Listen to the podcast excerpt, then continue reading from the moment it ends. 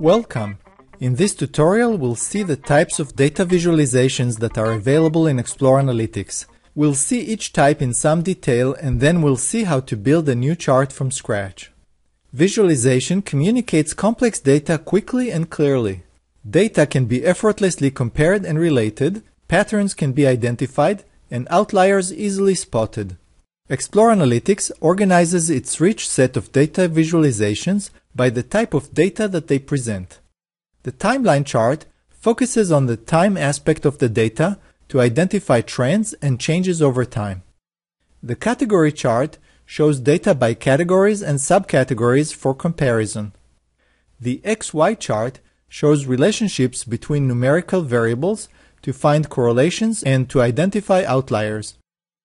The map chart focuses on the geographical location aspect of the data to identify patterns and organize large amounts of data in a form that can be very quickly appreciated. Within these broad categories, Explore Analytics utilizes colors, shapes, callouts, tooltips, and legends to present the data.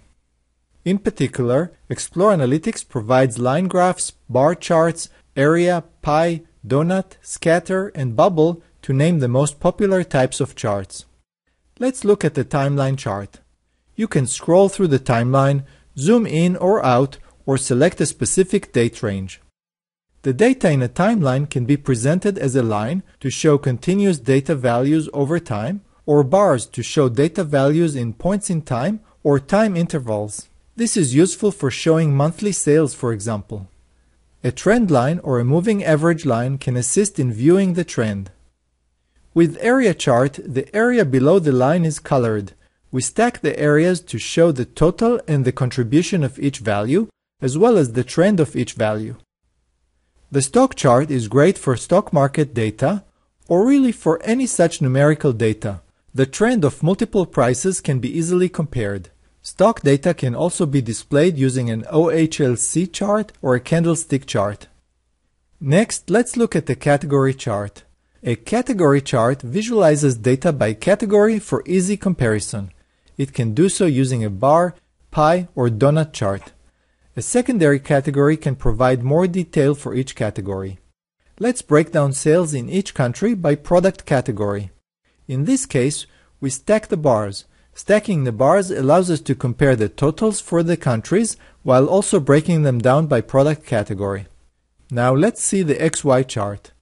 It shows relationships between numerical variables and allows us to find correlations in the data. Data can be presented as a scatter plot or a bubble chart. A scatter plot is an XY chart in which we draw data points based on two numerical values. One value determines the X position and the other value determines the Y position.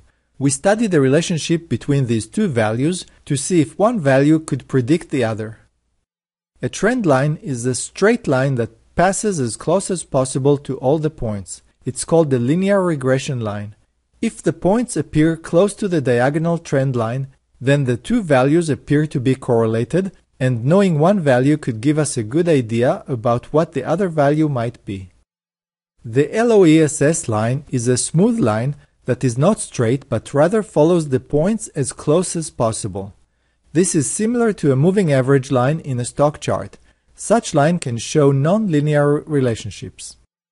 In a bubble chart, we show a third numerical value by varying the size of each point, which we now call a bubble.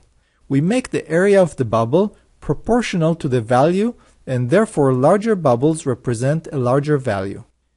In this chart, it's the city population. A larger bubble means a larger population.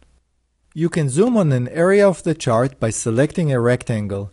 To do that, point the mouse at the beginning of the selection and then click and drag diagonally while holding down the mouse button to select a rectangle. When you release the mouse button, the selection is complete. On a touch device, you begin the selection by touching with your finger and then drag your finger diagonally to draw a rectangle. You can zoom in repeatedly to focus on smaller areas of the chart.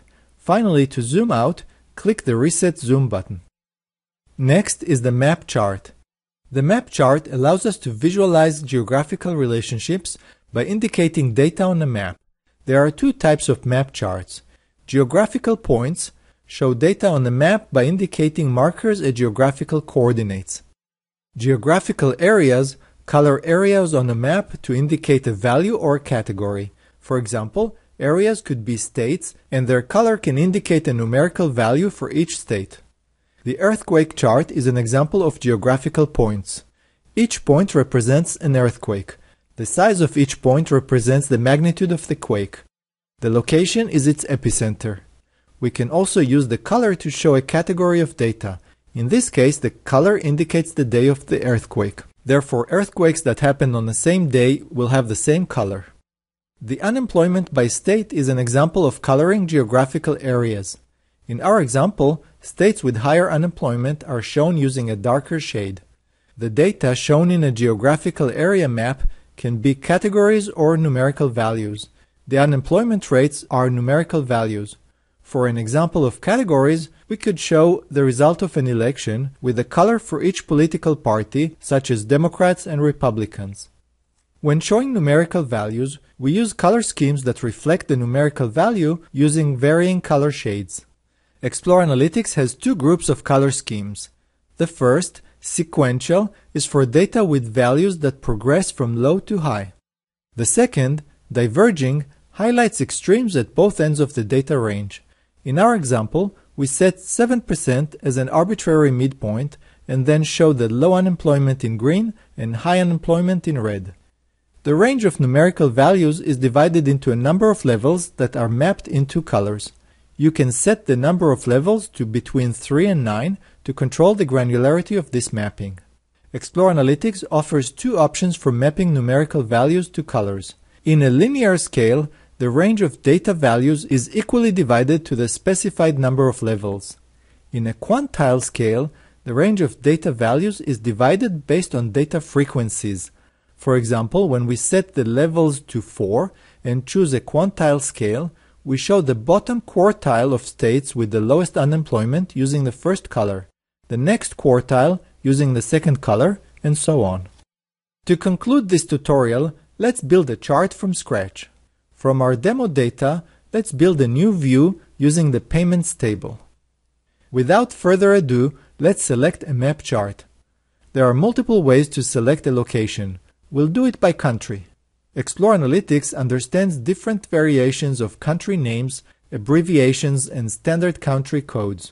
The country field is actually in the customer table. That's not a problem. To summarize data for each country, let's uncheck the all data points. That way we show a single point for each country. We'll select Bubble to show the sales in each country. It's now evident that the highest sales are in the United States. To further break it down by product category, let's select Pie. The product category field is in the product table. Let's select it as our Pie field. Our chart is done and ready to share. That's it for this tutorial. To learn more about how to analyze and visualize data using Explore Analytics, we invite you to watch the other video tutorials and to visit our website at exploreanalytics.com. Thank you!